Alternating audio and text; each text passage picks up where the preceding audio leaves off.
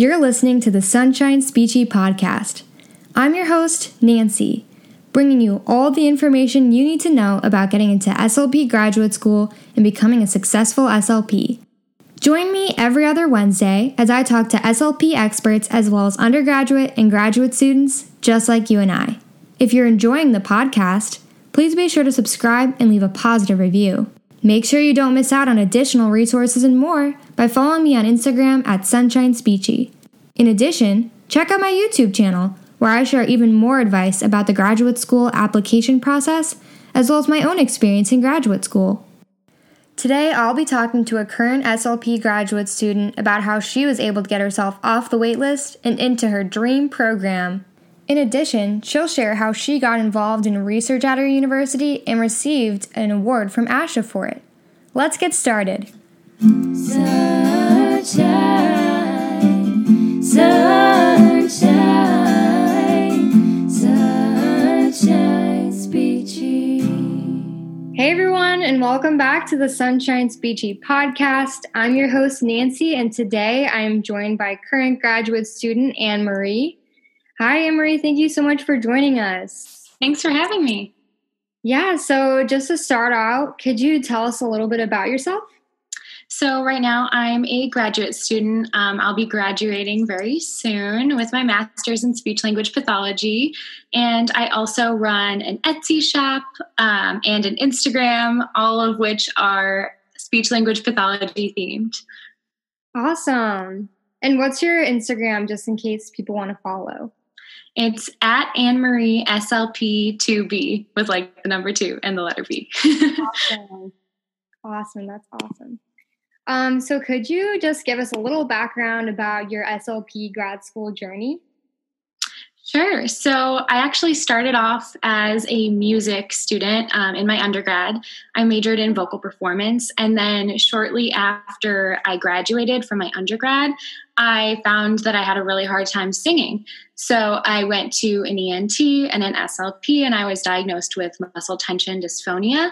So um, if you haven't taken your intro to voice class yet, or anyone listening, um, that's basically where your muscles are working a little too hard, um, making it harder to vocalize. So I had to work with an S L P to get my voice back. And it kind of made me realize that's something I would really want to help do for other people, help them regain their voices. And the more I found out about the other things S L Ps did, like working with um, people who are recovering from strokes and kids on the autism spectrum, it seemed like a really good fit for me. So I started taking classes online Um, while I was teaching music. So I taught like private voice and piano lessons during um, in the afternoons, and then I would do my classwork during the day, and um, did that for like about a year or so until I um, went to grad school. So a little bit of a different journey, but it, it is kind of hard to figure everything out, which is why I think it's so awesome you're doing a whole Instagram and everything dedicated to it, because it is pretty confusing, especially if you don't come from that field. Yeah, thank you. Wow, that is such a cool story. I did not know about that disorder yet, so that's really cool. Um, where did you take your online classes? I did mine through a couple different places. Um, I actually didn't, I, since I majored in music, I didn't do any science or anything like that. So I had to take like intro to biology. I had to take like intro to chemistry. So I had to do a whole bunch of classes to switch into it, because I thought, you know, as a musician, like when am I ever going to need biology? But um, the tables turned. And so I had to go back, and I did that through my local community college because it was really cost effective. And um, yeah, the credits were just the same as if I went in anywhere else. And then I did my speech-specific classes through Northwestern, and those were also online uh, through their School of Professional Studies. And I did a couple of extra classes because um, ultimately when I ended up going to University of Iowa, they had specific classes they needed that I didn't get through Northwestern. I took those through Longwood University. So I've basically been like hopping through all these like different universities to get all my classes done, but eventually it all got done. So that's the yeah, important thing. That's, that's tricky. And I feel like a lot of people have that experience. I know I took all of my chemistry and sciences at a community college, and then I took online classes at Utah State University. So it, a lot of people have this crazy mumbo jumbo of where they get all of their classes. hard because all the requirements are different for every university. So you don't really know when you're applying what you're going to end up needing. Exactly. And I did not know that at all. I didn't even know that when I started applying until I started reading, you know, the fine print. Um, so tell us a little bit about your experience being waitlisted at your top choices. I kind of, for everyone listening, I kind of found Anne Marie on Instagram and fell in love with all of her crafty stuff and her artistry. And then I saw that she also wrote a blog post called Waiting Out the Waitlist, which kind of was what inspired me to ask her to talk on the show. Yeah, I'm glad you found that. Um, I wrote that, I think, around like last year because a lot of people asked me that question um, about being waitlisted because it's so competitive to get into speech language pathology grad school that it's a very common thing to get waitlisted at a lot of schools. And you get that message that says, we reviewed your application and we think you are qualified for our program. However, we don't have room for you right now. And that can be really disheartening because it's hard to not take that personally when you're applying to schools. And I got into one school, and that was the first thing I heard. So I was like riding pretty high at first. I was like, all right, I got into a school. This is good. Yeah. And then everything that came back after that was just a wait list or a rejection. So that was really tough because I had like these high hopes of like, okay, well, maybe I'm going to get into all these programs, but it ended up the one that I got into was the only one that I got into. So um, yeah, it was just really disheartening. And I really liked the idea of going to the University of Iowa. And so I think it was my dad actually that told me to do this. I had taken... Because I was putting together all this like mumbo jumbo of classes, I looked at Iowa's website and I saw the specific courses that they required that I didn't have.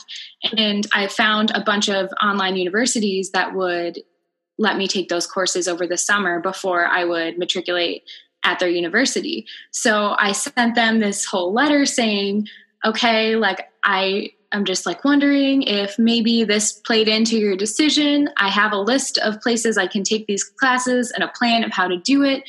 If um, you would like to talk to me further, like, please let me know. And I got an email the next day saying that they put my application back at the top of the pile and that it was going to be reviewed again. And I was like, oh my gosh, it worked. And then the next day I got an email saying they wanted to interview me.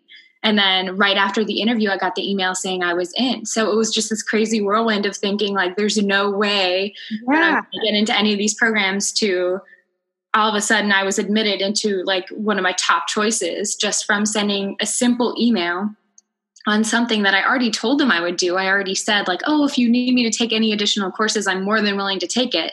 But I think having that plan set in stone really made the difference with that. So yeah. Wow. So that's just so crazy because I think a lot of times we think of it as sort of this black or white. Once they tell you there's nothing you can do, and especially, you know, University of Iowa is one of the top programs in the country. So I'm sure that was also like, they're kind of a formidable force that you mm-hmm. don't feel like you can reach out to. So I'm just, first of all, amazed that you had the confidence and just really decided to do that. I never would have thought of that. But yeah, what a difference it makes to them that you're so passionate about going to their program that you're willing to do whatever it takes. That's really cool. Um, so what would be your best advice to students who are currently in the situation of being waitlisted? I think, I mean, there's a lot of different things you can do, but I think it doesn't hurt to reach out, especially if you can show that you're passionate about like their program specifically and that you have something to build on your application from the last time that they saw you. So it kind of gives you that excuse saying like, okay, well, when you saw my application, this is true. But since I last like sent in my application, I've been doing this many volunteer things. I've registered for this extra class. So having something you can put on top of that, because it really doesn't hurt, because the worst they can say is, you're still waitlisted, which would yeah. have happened anyway. And I also didn't know that you could reach out to schools because I, like being a career changer student, I had applied for jobs. And when you apply for jobs, it's kind of a different thing. You can send a bunch of emails and like show them what you're doing. And schools, it's like this whole different facade. It's very unclear how the process works. You yeah. send in all of your stuff, and then a bunch of people sit around at a table and like decide whether you're good or not. Like there's, it's very unclear. So it feels like you can't do anything. It feels like you have no power, but the schools, ultimately, they're just people looking at your application. So it doesn't hurt to just reach out and be polite and be friendly and show what you have to offer. Yeah, that's awesome advice. So now you're in graduate school, you're almost done. Mm-hmm. Um, so congratulations, by the way, that's so exciting. Thanks. Um, so what would you say was your biggest challenge and your biggest triumph while in grad school?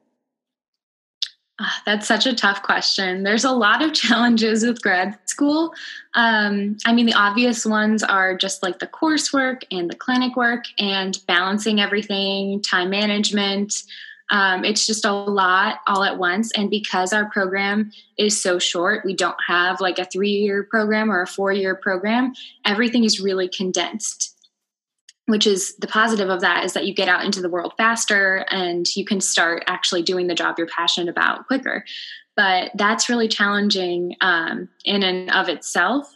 But I think one of the biggest challenges for me going in was coming from a different field and being on the wait list. I had this like sense of inferiority when I just started right off the bat because everybody else got in right away. They were like the top choices, and I felt like I was like the backup. Like I was the one that they were like, oh, we've got a spot. Like, I guess we'll take this one. And because I did it myself and I emailed, I was like, I probably wouldn't have even gotten in here if I didn't just send like an email. So that kind of like played into everything that I did the first semester. I felt like so stressed out that I had to prove myself to everybody, and everything that I said that was like slightly dumb or I like didn't understand, I was like really self-conscious of because I was at this top program, but I felt like an average student on the inside.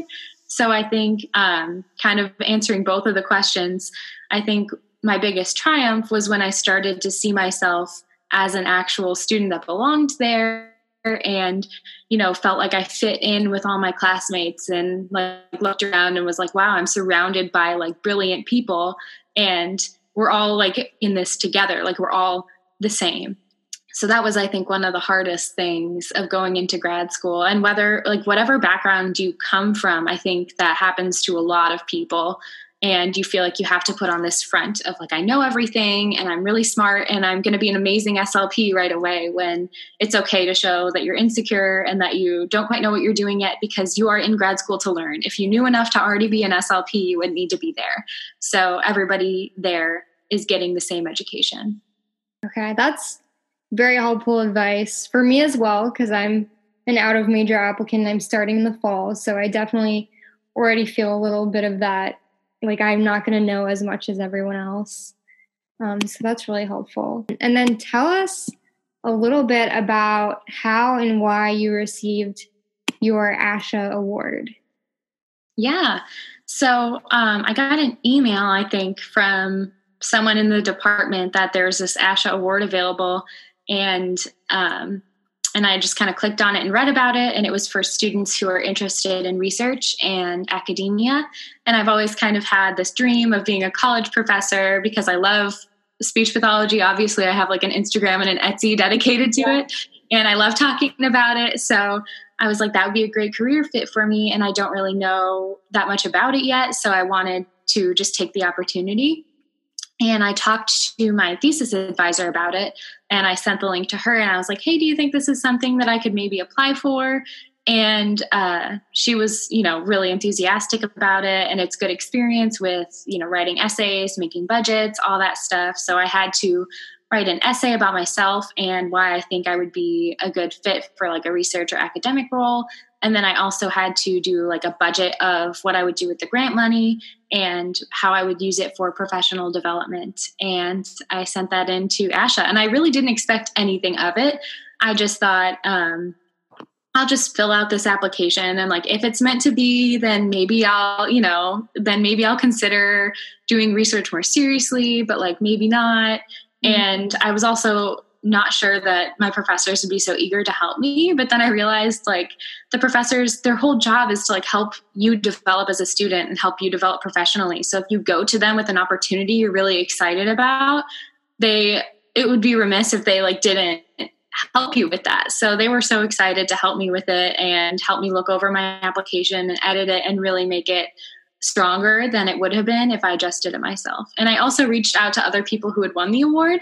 So if anyone is thinking of applying for it, you're free to message me and ask for, like, tips and stuff about applying, because I think that really helps too. Okay, awesome. That's really cool. So do you think um, you want to go into research or maybe one day do that?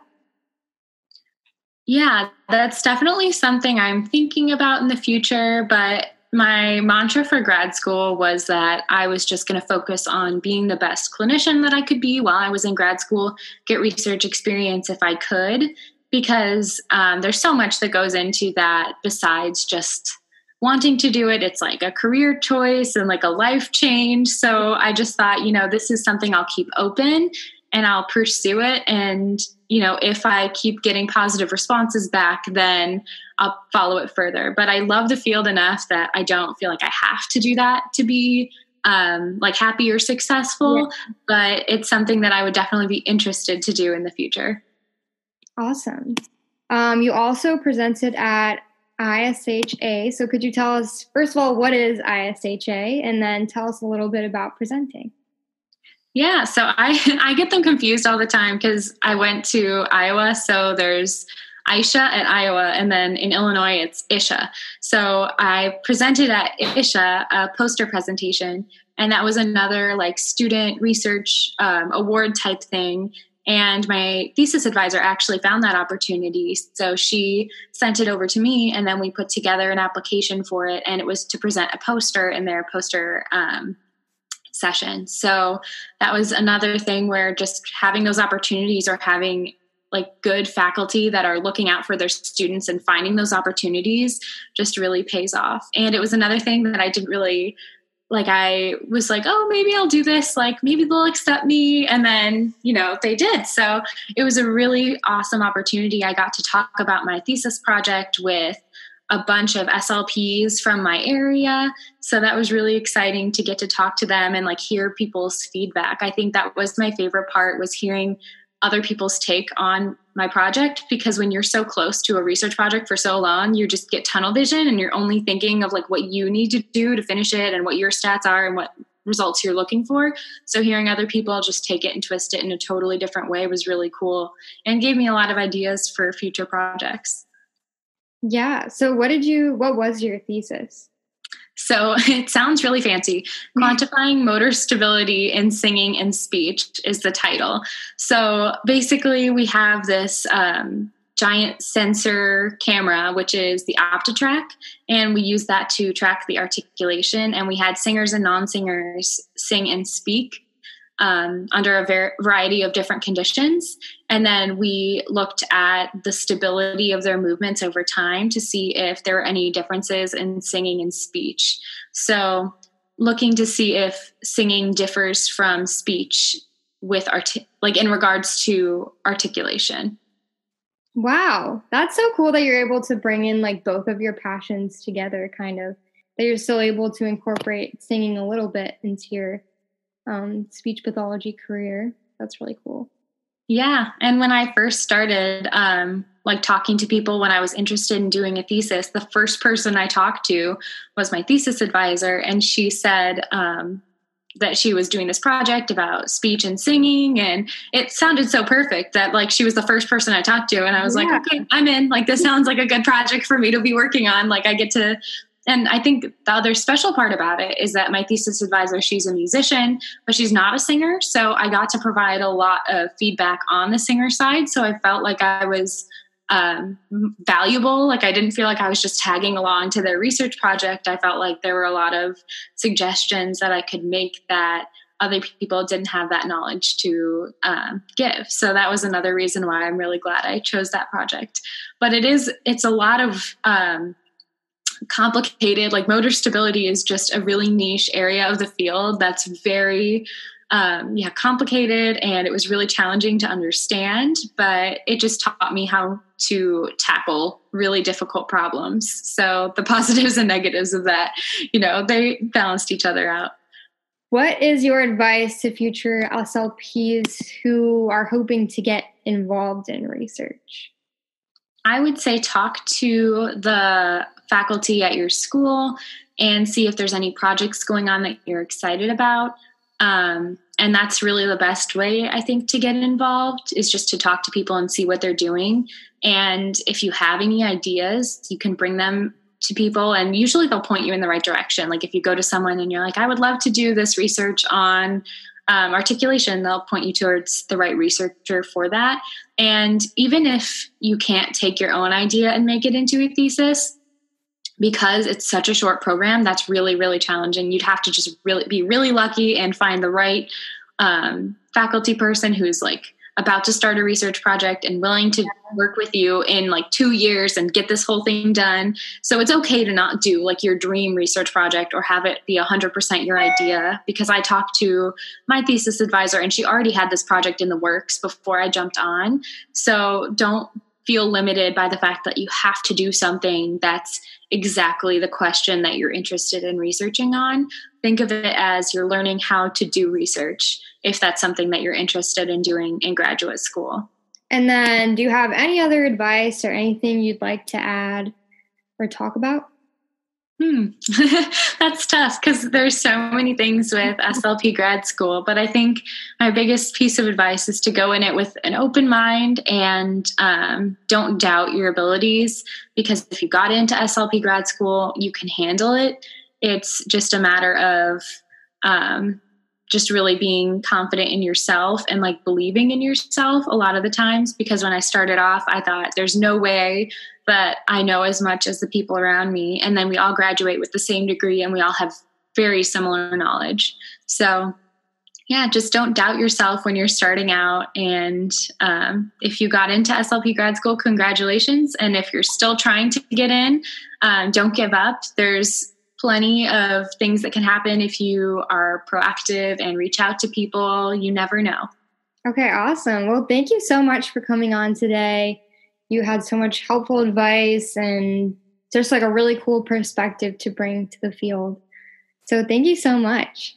Yeah, thanks for having me. Thanks again for tuning into this week's episode of the Sunshine Speechy podcast. If you think you have important advice or experiences to share, feel free to email me or reach out to me through my website about being featured on a future episode.